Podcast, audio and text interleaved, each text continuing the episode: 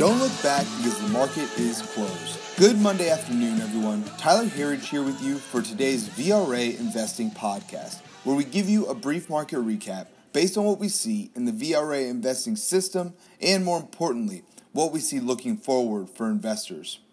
A rather slow drift higher today as our markets anticipate this week's Fed meeting, which will end on Wednesday. Our markets do appear to want to move higher, but we're lacking a catalyst for as there is a decent level of uncertainty in our markets right now. One, ahead of this week's Fed meeting, also the G20 later this month, where there's a lot of uncertainty about what kind of new trade deal news we will receive out of that meeting.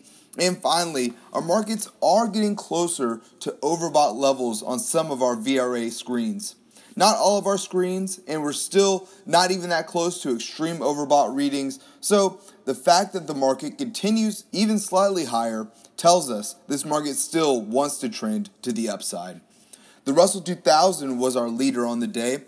Although finishing off its highs, we did finish up a nice 0.67% to 1,532. And as we have said here in the past, we want to see small caps and tech leading the way higher. And so, just after the small caps today, the tech heavy NASDAQ was our next biggest winner, up 0.57% to 7,841 for the NASDAQ today.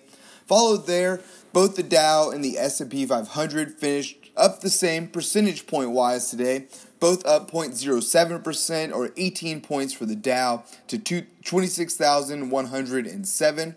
The S&P 500, like I said, up the same 0.07% or 2 points for the S&P to 2888 on the day.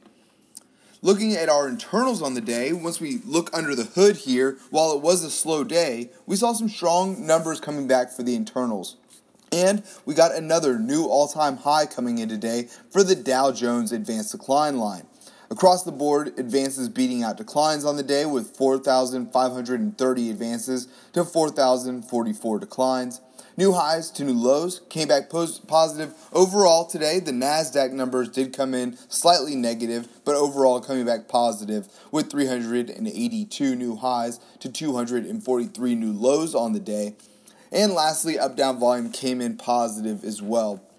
Looking at our sectors on the day, we saw some big movement from the biotechs as the biotech ETF XBI crossed above its 200 day moving average, up a big 4.78% on the day. And of our seven, our 11 S&P 500 sectors, we were also able to just barely finish positive with six out of the 11 sectors up on the day. We were led by real estate and communication services, both having strong days up over 1%. And real estate has already had a strong start to the year, and we believe we will continue to see housing stocks headed higher. If the economy was in trouble right now, which it is not, housing stocks would not be trending higher as we have seen.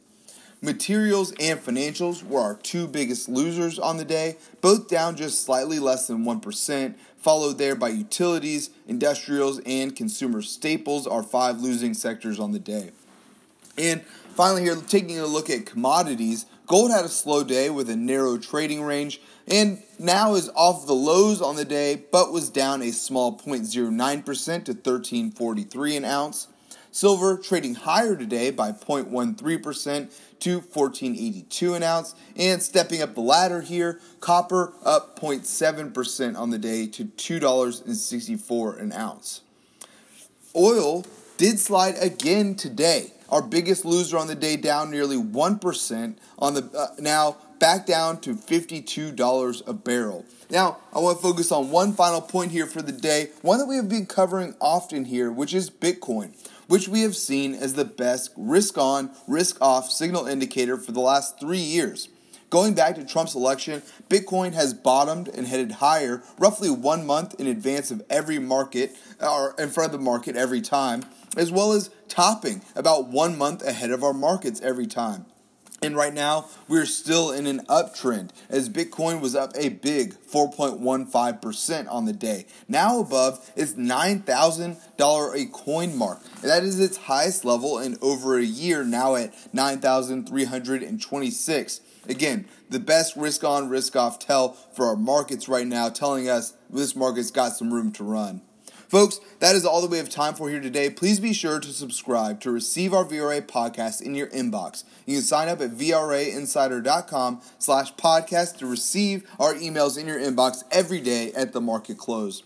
Thanks again for tuning in. Until next time, as always, we'll see you back here tomorrow for the close.